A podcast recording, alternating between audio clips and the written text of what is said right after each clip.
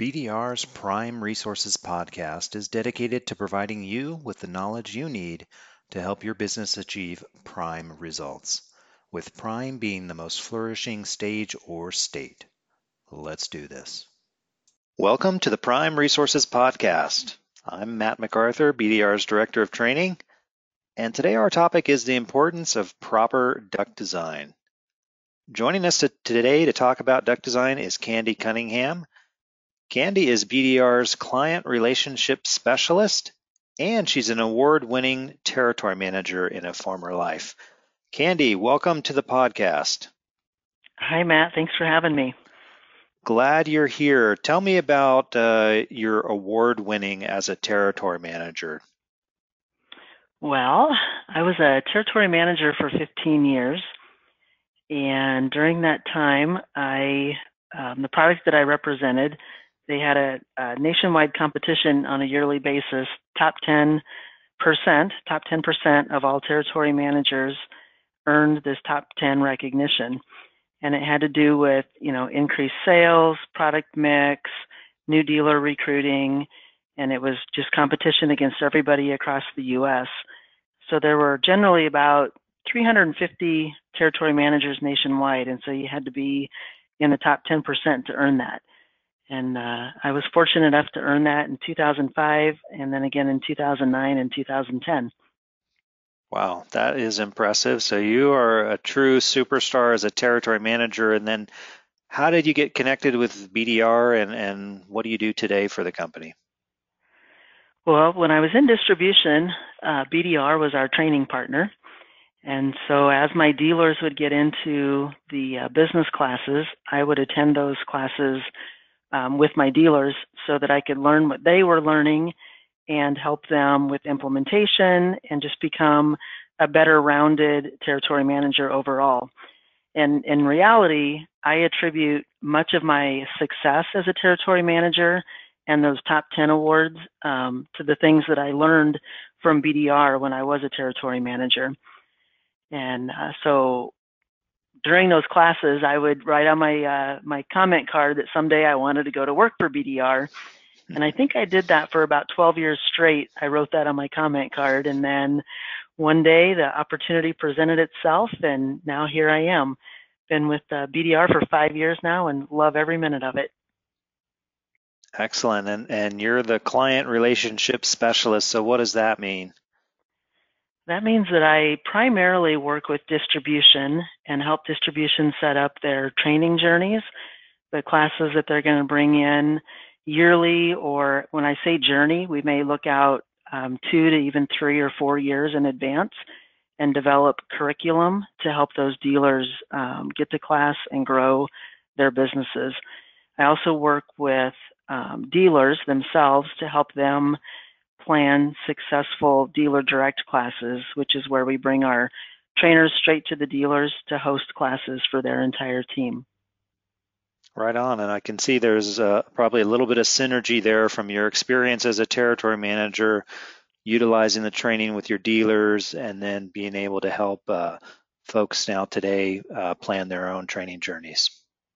Yes, absolutely. I was passionate about the classes when I was a territory manager, and I'm even more passionate about the classes and what they can do to help not only dealers but distribution grow as well. So good synergy there, yes.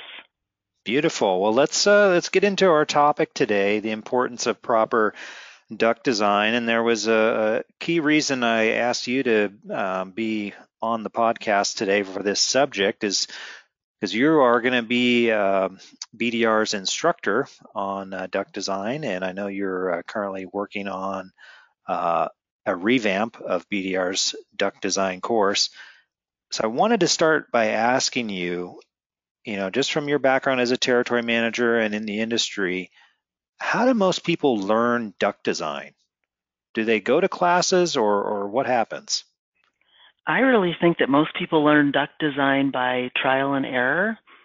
Um, they're either an installer that you know gets the uh, the equipment packet and the job packet and everything put in their truck, and they just you know they're asked to go out and get the install done, and they've really had no formal training. I remember the first time I asked a dealer to help me um, figure out ductwork for a house I was building, and there was really no rhyme or reason as to the design that he laid out for me. And as I asked him to teach me what he was doing, um, you know, the answer was just, this is what I've always done, and this is what I learned to do from my previous employers. So most cases, I think it's trial and error and really no formal training that happens. Okay, well that that's very interesting. So this might be, um, I, I feel like it's one of those things that could be a lost art if we aren't careful of, of making sure that because um, we're having generational change in the industry, and if that knowledge doesn't get passed down to the next generation, we're going to have to either relearn it or it's just going to disappear. It will disappear. Um, and what's what's crazy is as equipment changes and efficiency changes, um, a good designed duct system becomes even that more imperative. And so you're correct. We do have to make sure that there's formal training available and the knowledge from um, you know the traditionalists and, and all of those that are retiring gets passed on down to the new generation and they understand um, not only what they're supposed to do but why they're supposed to install the ductwork or even design the duct systems the way that they need to. Okay, so let me ask you kind of a broad question about this. What separates good duct design from bad? When when you had that uh, you were building that house and you had your contractor that you were talking to and, and he was trying to teach you what he did um, you know what how do we know what's good and what's bad in, in duct design boy duct design is is really kind of it's a cross between a science and an art and you know you'd think that it would be a simple concept of i've got to get air from here at the air handling unit or the furnace to another area in the home and it's really not that simple of a concept. The truth is that it takes a lot of really um, thought and careful design as you're putting things together. And as I say that, you know, it's it's not magic either. If you think about um, water flowing through pipes, um, think about air through, you know, flowing through ductwork in the same manner. There's things that get in the way that cause restrictions. There's things that we can do to help that water or that air flow better. Um, but whether it's you know a residential job, a commercial job, or, or even industrial, that initial design is usually what we're stuck with for life. We, it's either it's covered up, we can't make changes. Um, you know that's going to affect the efficiency of the the system. It's going to affect the efficiency of the duct. It's going to cause operating costs to go up. But when I think back to your original question, you know, what separates good from bad? There's a, there's a lot of things that come into play. One of those items would be um, aerodynamic fittings. Mm. So good duct work, uh, good duct job is going to have aerodynamic fittings instead of just being, you know, straight tapped in at a 90 degree angle. So when you think about on the top of the coil or the air handling unit, we've got our plenum and then we tap our ductwork into that for our trunk line, a lot of times we tap that in and we have a 90 degree angle. Well, air has a hard time getting around that 90 degree angle to get down the length of that ductwork. But if we have aerodynamic fittings and we have an inside radius right there instead of a, a 90 degree, so it could be a 45 or it could be completely curved, it gives us more surface area and it allows that air to get to the places that it needs to be better, you know, to be mm-hmm. um, in a more efficient manner. And so that's that's one thing that can help um, separate a good job from a bad job. Another thing that comes to mind is flexible ductwork. You know, for some people, flex duct is essentially a cuss word if it's not used correctly. Watch what you say on this podcast, okay, Candy? Yes, exactly.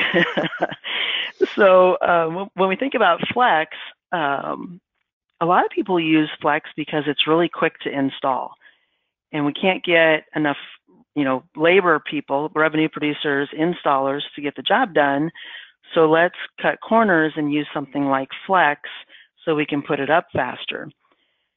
Flex can be a positive situation as, as well if we um, install it the way it's meant to be installed. You know, it can't be saggy.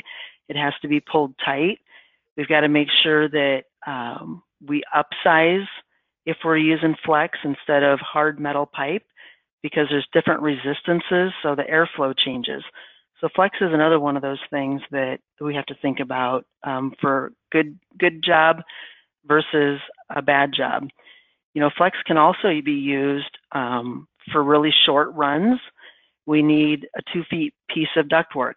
Well, if we install the flex correctly, um, it can be great because ductwork doesn't come in in uh, two foot pieces. And then at the end of a long run, we can put some flex on there and it serves as a sound attenuator.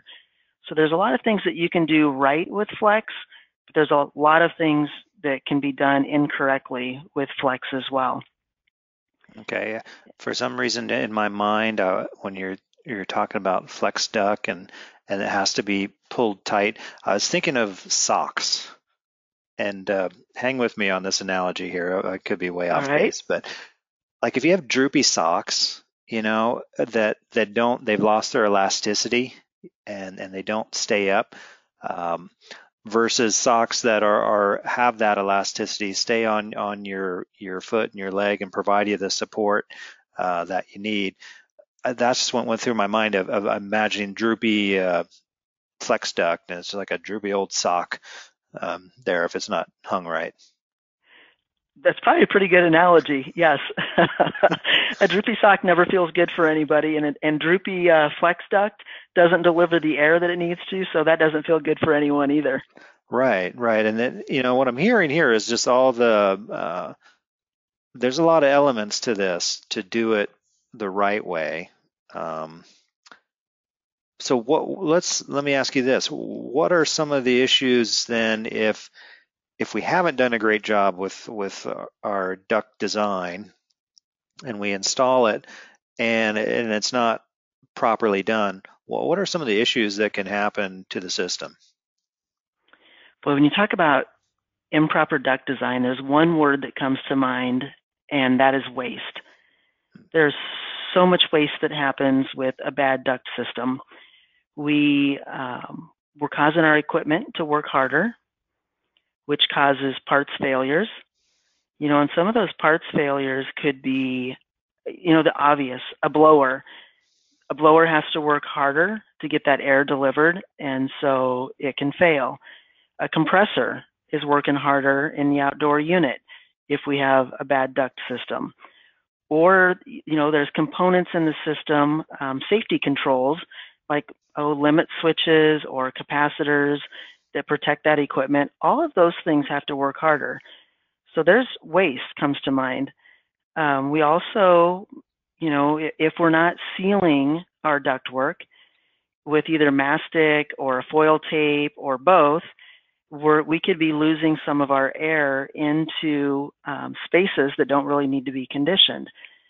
So that there's waste is there as well. You know, it, it prevents that loss of conditioned air if we make sure we have duct sealed. And it also um, avoids drawing in contaminants into our airstream. You know, things like dust and humidity. And if we have unsealed ductwork and it's in a dirty crawl space or in an attic, you know, we could be pulling in um, dirt from the crawl space. We could be pulling in dirt or um, even insulation pieces, you know, fibers into that ductwork and putting that into the air in our home. Wow, I, now that's uh, something I wasn't aware of. And you know, if you've got a, a family member that's sensitive to things in the air or has allergies, here they, they get a new system or or and they think, well, things are going to get better. but if if the duct system is not done properly, not sealed properly, as you said, there could be more junk flying through the air and making it worse for for that person. That's exactly right. Yep. And then we're putting all those contaminants into the air that we're breathing. You know, and even if they have a a, a filter in place or um, UV lights, all of that stuff has to work harder as well. So we go back to that that one word of improper duct design that I related to as as waste. You know, and and another thing that becomes wasteful is we have higher utility bills.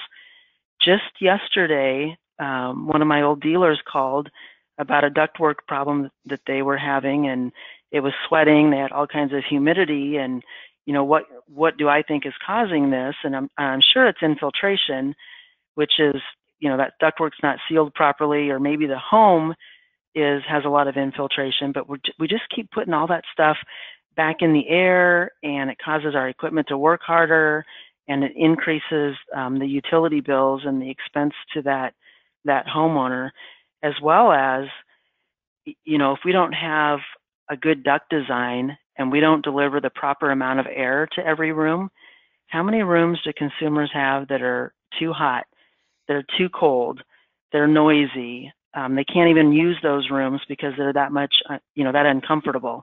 It, it's just, it's waste. It goes back to waste all the time with improper duct design. This reminds me of the back bedroom in my parents' house. when uh, they live down in Arizona, and when we go down to visit them, that bedroom is always hot. You yeah. know, and they've had uh, they've had new equipment put in, but I don't think anyone has ever uh, tried to look at the ductwork or or or seen what what is the underlying issue with that because it still occurs there, and so it's you know for me and our family that stays in that room we're sweating all night. My parents, who are already older, they're they don't want it that cold anyway. They like it warm, and we're uh, so uh, that's there's a lot of real world consumer issues which I think maybe um, don't always get in front of the consumer until they happen. You that know? is so true. Can you talk that about so that? Uh, how duct design can it, it could be part of your conversations with the consumer, a homeowner on the front end versus just dealing with a, a problem on the back end. Yeah, absolutely. You know, when a when a dealer goes out on a replacement job, quite often um, dealers don't think they can make many changes to the duct system. You know, early on, I said that a lot of times, whether it's a residential or a commercial job, the initial design is really what we're stuck with for life and that doesn't have to be the case. If if we're out as as a um, replacement contractor looking at a home, your parents' home, for example, and we start measuring the air at the registers, and we've done a load uh, load calculation, a room by room load calculation, and then we'll know are we getting the right amount of air to being delivered to that room that the load calculation says that needs to happen, and then we can have those conversations with the homeowner and then, you know, sometimes, a lot of times, ductwork is covered and we can't make changes on the trunk line or the branch runouts. But we can make changes right at that furnace or air handler. Uh, you know, go back to those aerodynamic fittings, cut down on the total equivalent total equivalent length of, of fittings so we get better airflow so we can get it down that trunk line and out to where we need it to be in the rooms. But it, it comes down to asking the right questions and um, you know taking all the measurements and the readings and doing that load calculation up front and then presenting options to that customer and letting them make decisions from there well and i could see it if somebody had that situation like my parents does and and a contractor came in and, and did that they would be ecstatic they'd be like, "Wow, we might actually get this problem solved now with this with this company." You know, because we can see what what they're doing and how their uh, approach is actually might get at the heart of the problem. So I, I think that's a really important element of this um, for a dealer to be kind of more proactive about their duct design practices, even at that sales stage it is important at the sales stage. You know, so often a dealer they'll go in and they'll just replace the same size equipment that's already there, and um, they really don't know how that equipment is working because they haven't taken any static pressure readings to know what kind of pressures and resistance is on that system. And so if they don't find that stuff out up front and try to remedy it, now we go put in a brand new system, much more efficient than the system that we pulled out which makes duct design even that much more imperative. Um, and now our problems are worse. and homeowners think that the problem is the equipment when it's truly the fact that that the duct the duct system wasn't adequate and we could have maybe made some changes right there during that that change out and that new install. You know the the furnace or the air handler are already pulled out and so it's much easier to make duct modifications at that point in time than to try to go back and make those duct modifications later. But yeah it just comes down to communication. The one thing i would tell your parents is to be cautious because if that room gets way more comfortable you and your kids may spend a lot more time down there in Arizona with them than uh, than they, what they want. well, yeah, they, uh, the grandkids maybe. I don't know how much they need to see of me and anymore, but um, the grandkids they would take. but let, let me circle back to something you said about fittings. You know, you mentioned the importance of aerodynamic fittings, and that was interesting to me for a couple of reasons. One, as just a, a novice in duct design, I don't know anything about airflow. Um, when you when you talk about air hitting resistance, I kind of had to get my my head around that. You know, I don't. It's air. It's it's kind of you don't. It's not. I don't envision it the same as water. You know, where it hits something and then it gets adjusted. But I guess it's kind of the same principles. Is is that the case? It is the same principles of water. Yeah. When you think about like flex duct, if that gets smashed or it's saggy, that air has to figure out how it's going to get through that, you know, that uh, crushed area. Well, if you take a garden hose, for example, and you kink it, water's not going to get through there. Mm-hmm. You know, it's the same type of concept. Um, when you think about fittings specifically, um, if you're going to do a takeoff on a branch duct to go out to a bedroom and you just straight tap in, it's got to figure out how to make a 90 degree bend to get down that branch duct. But if we use like a, a, a saddle takeoff, something that opens up and it's kind of cone shaped, our opening is bigger and it's at at a curved angle and so that air just kind of follows that curve and uh, gets down to that that bedroom or whatever space we're trying to condition a lot easier. And so it causes a lot less resistance. Yeah that that that, that was having talked to you a little bit about that before and then now today that that's a, a game changer in my perception. And i think uh, consumers don't get that. Yeah, I, I guess i thought air was smarter than this but but air's pretty dumb. Sounds like. you know. Yep, you've got to tell it what to do. You know, one of my favorite um, analogies with air, and I'm from the Midwest, and we have a lot of tornadoes through uh, through here. But have you, you know, everybody uses rectangular ductwork. Everything is 90 degree. We've got all these fittings that come in at 90 degree. Um, and I keep talking about aerodynamic, but have you ever seen a rectangular tornado? There's, no. there's a reason they're round. It's the, the best way for air to flow. And so everything that we can do to help that air do what it wants to do, the better off our duct systems are going to be. Perfect. Um, one more question on fittings. Are aerodynamic fittings, are those hard to find? Is that something a dealer's got to, you know, construct themselves from the sheet metal or um, why aren't they used? So generally, um, wholesale houses will will stock what what's in demand, and you know they've always stocked rectangular um, uh, trunk lines instead of round um, for trunk lines. They've always uh, it was easier for dealers if they were building things in the field. They didn't have the tools in the field to make an aerodynamic fitting. So things, you know, were just straight tapped in.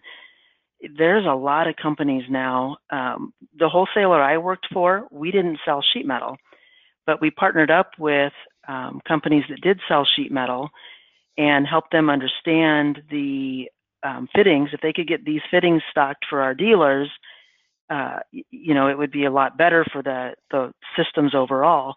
And so you can work with wholesale houses to get the right fittings in.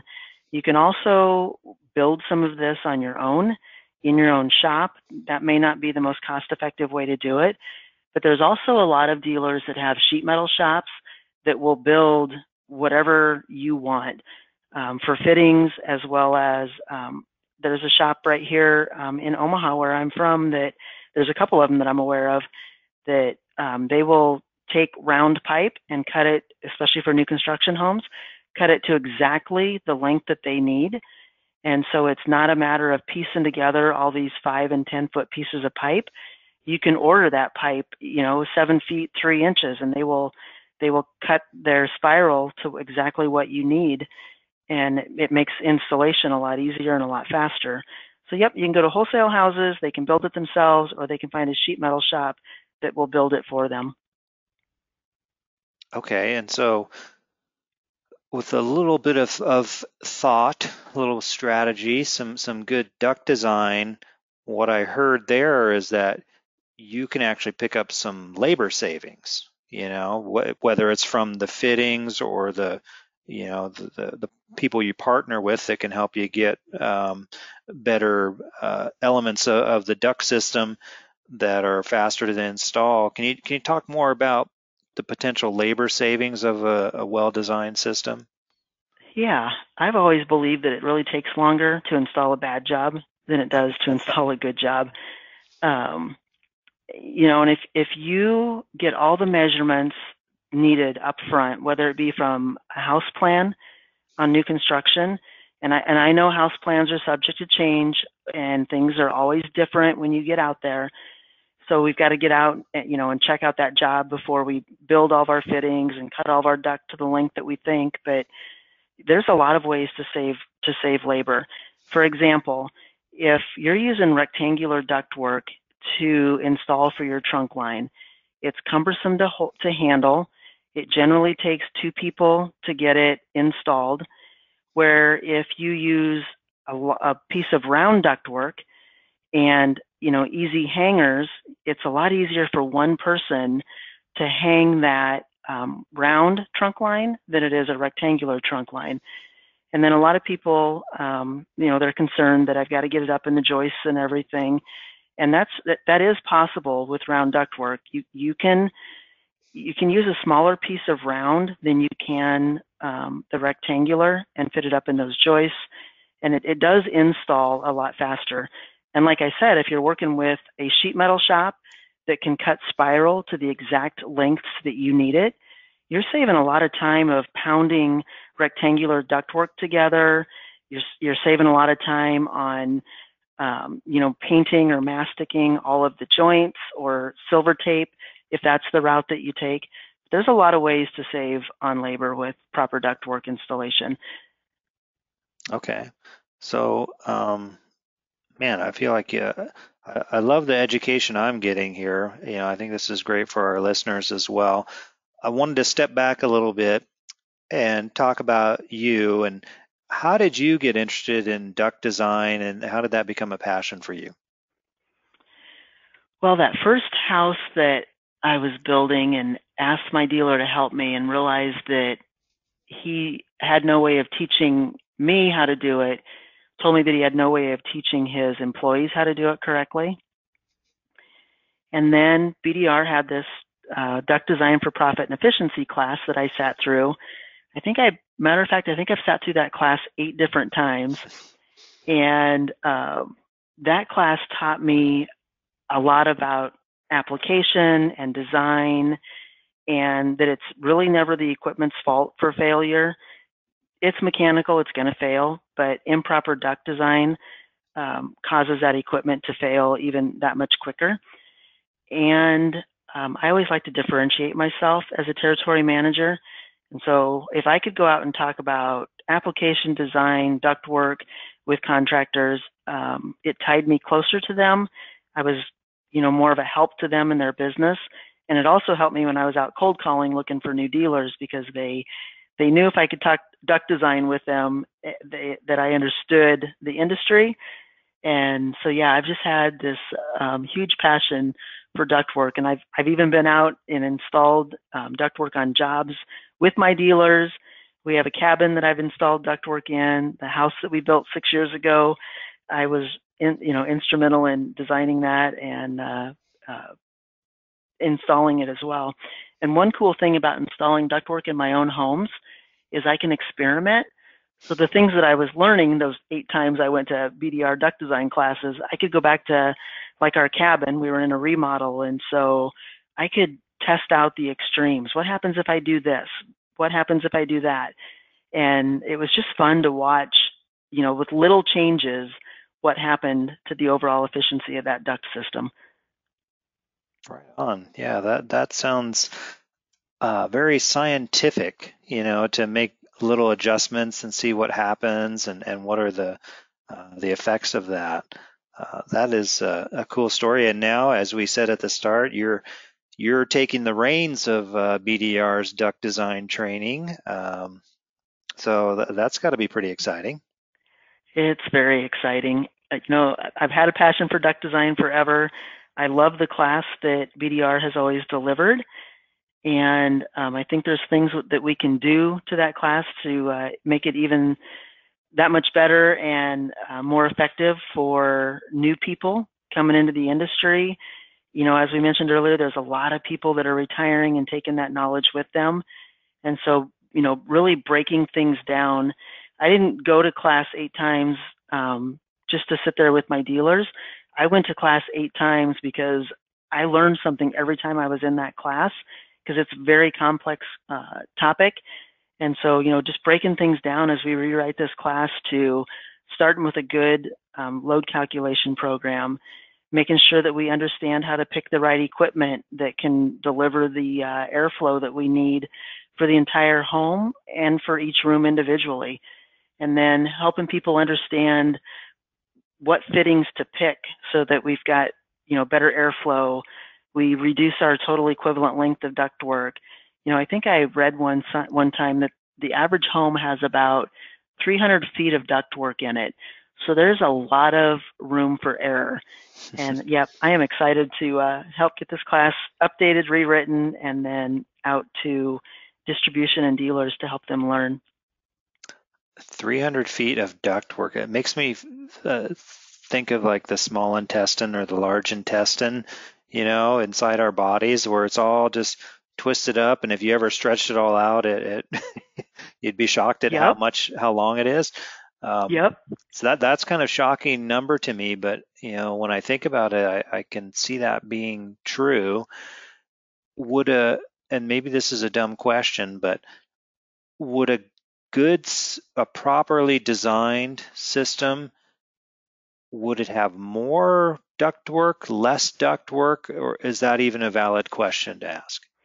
No, it, that's definitely a valid question. Um, so length of duct is is just that. If you've got a 10 foot piece of straight, rigid ductwork, it's worth 10 feet. But when you get to fittings, you know, we talked about that 90 degree turn. Mm-hmm. And so if, if you have um, your trunk line coming off the top of your plenum and it's at a 90 degree angle, that fitting is worth 120 equivalent feet of ductwork.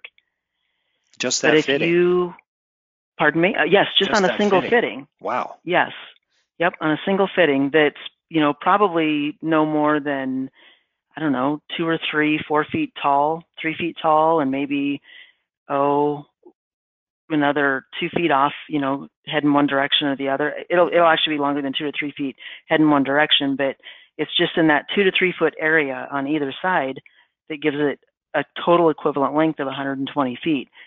But if you use a uh, high efficiency takeoff and aerodynamic fittings, you can change that total equivalent feet from 120 down to 20 or maybe even 30 feet, depending on how well you um, have that radius in there, that inside radius. So that's that's significant savings. That's a significant amount of um, savings in resistance to what's happening to that air. Right, right. And that's just one fitting. There's multiple fittings within a system. You've got fittings on the supply side. You have fittings on the return side. You have, um, you know, your boot where it comes up through the floor. That's that's a resistance. There's um, equivalent feet there. So we've got we've got uh, resistance everywhere within that system that creates um, all that length.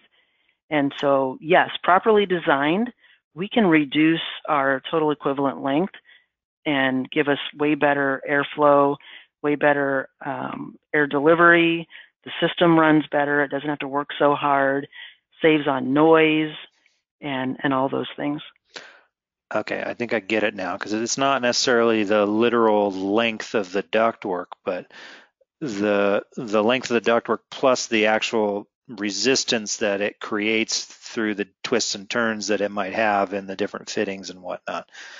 Yep. Exactly. But you're right. You take that intestine and you uh, spread it out straight. How many feet is it? Same thing with all those twists and turns in our ductwork. For every twist and turn, that adds a whole bunch of equivalent length to that duct system. Okay, I'm going to have to settle on an analogy here, either the intestine or the baggy sock or something. I'm not sure where I'm going to fall on that, but um, I wanted to. I would go, go with the intestine. oh, intestine, it is. I wanted to go back. I, I think you kind of hit on this, but I think it's it's important to uh, restate this. What, where does the proper system design begin? What's the step one? Step one is a room by room load calculation, and that holds true, Matt, whether it's new construction or it's a replacement job, because we need to know um, not only what the whole home needs for airflow, but we need to know room by room how much air we have to deliver. And the only way we can gain that knowledge is by having a properly done load calculation. Uh, so that's where you're going to want to start. And then from there, we have to make sure that we pick the right equipment. You know, find a air handler or a furnace that has the blower that can handle the correct amount of CFM for that entire system. Um, and then static pressure comes into place as well. So you've got to look at our static, available static, along with um, the CFM that we have to deliver, and make sure that we pick the right equipment. Just because your load calculation program says you need a three ton air conditioner and a 90,000 BTU furnace doesn't mean that we can pick a 90,000 BTU furnace with a three ton blower does the product data show that that three ton blower can move all the air through that house that we need to move at the different static pressures? So those are those are the first two starting points before we even think about what um, our duct design and duct layout is going to look like. Okay, so you kind of have to dig into the more the technical specifications of the equipment to make sure it's actually going to fulfill what you need in your system based on the load calculation. Exactly. Okay. Cool. Exactly. For a guy that doesn't know much about uh, ductwork and layout, you're uh, asking some great questions, and uh, you're following you're following me pretty well, Matt. Well, that says good things about you as a trainer, I would say, and uh, you know, I have, for our listeners, I do have a little bit of an insight as I've been working with you on uh, uh, revamping our duct design course. It's been a an education for me um, to learn about airflow and, and proper system design from you. So, um, yeah, you know, I, I, pick up some things here and there. So, it's been fun. Yeah, it has yeah, been. It's been fun. And I, and I, I think um, duct design to me, that's not what I would have thought before I started working on the class with you of of fun. You know, but it, it's really um, a fascinating uh, uh, to develop knowledge in this area and just because um, it is it is as you said at the beginning it's a mixture of an art and a science. There's these scientific principles but then there's also kind of this other side of it that is that artistic. And and as i've learned more about it i'm like this is this is cool and it is fun to work on it is fun to work on, yeah. And you know, you think about these installers that get to go out and do this, that understand it, and they're getting the air delivered to where they want to get it delivered to, and they get that job done, and they can stand back and be proud of of what they've done, what they've installed, and you know, feel like signing that artwork. You know, Barry had said that to me one time in in uh, our Top Gun Tech class, he had said that to the whole class actually. Be proud of what you're doing. Feel like signing your artwork, and that's always stuck with me. And duct design is definitely, you know, art. And so.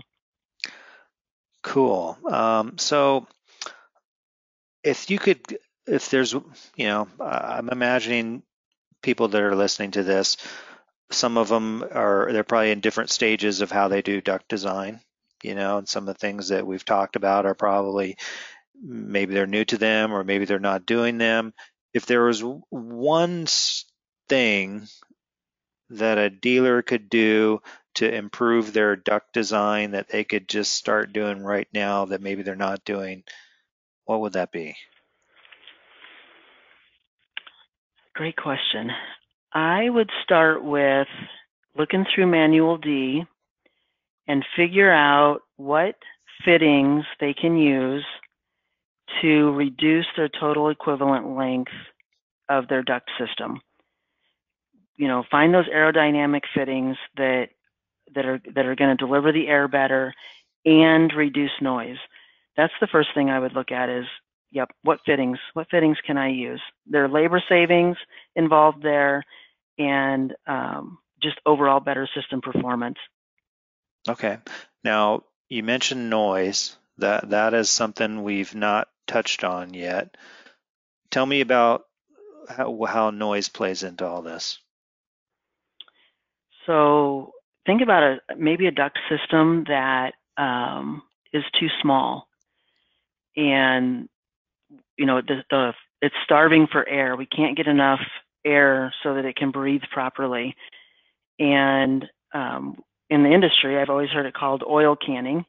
You know, when um, and here's an, an, analogy to it. There's a pontoon boat that sits um, our neighbor's pontoon boat, and in the mornings when the air temperature is warming up, I hear that um, pontoon um, pop.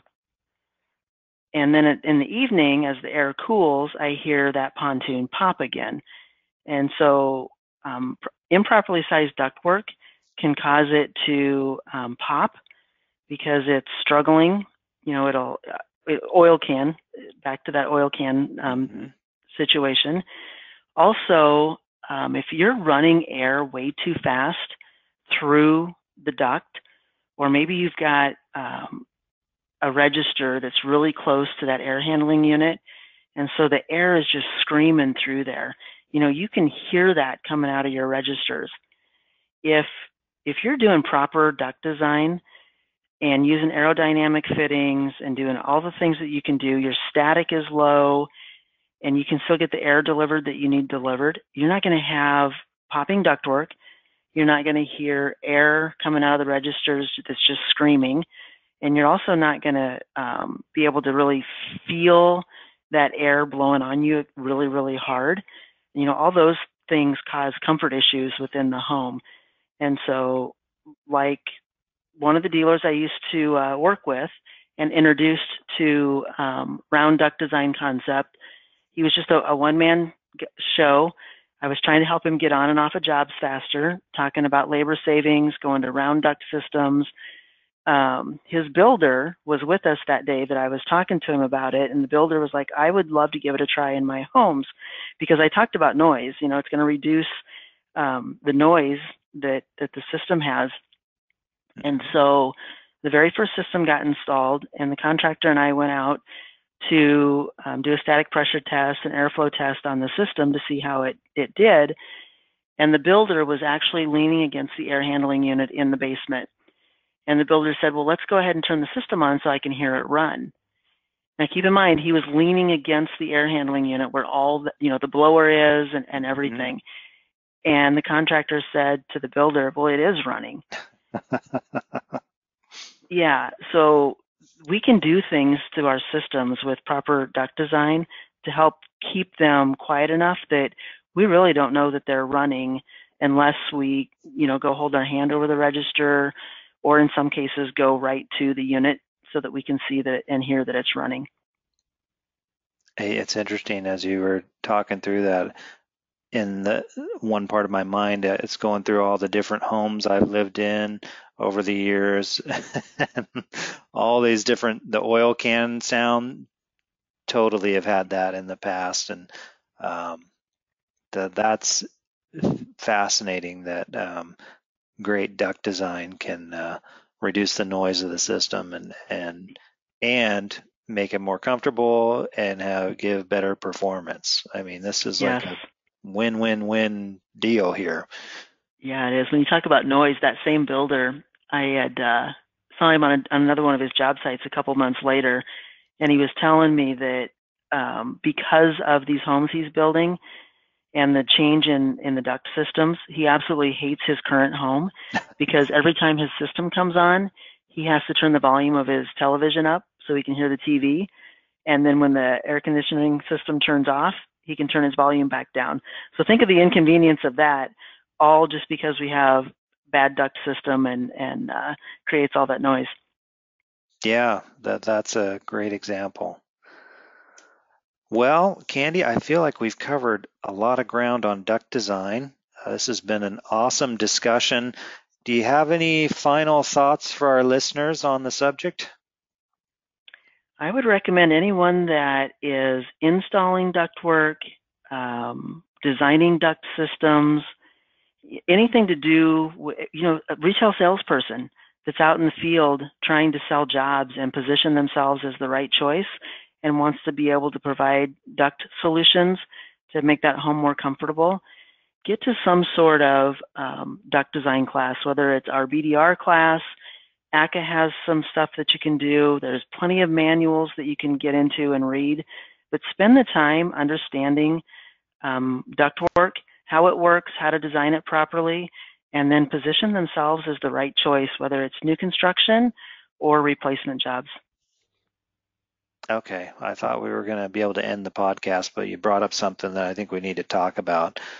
So you're saying it's beneficial not just for a labor manager, or a person doing the layouts to know duct design, but actually the retail salesperson, they should go to a similar type training as as as those other folks, so that they can be communicating it on the front end with the consumer.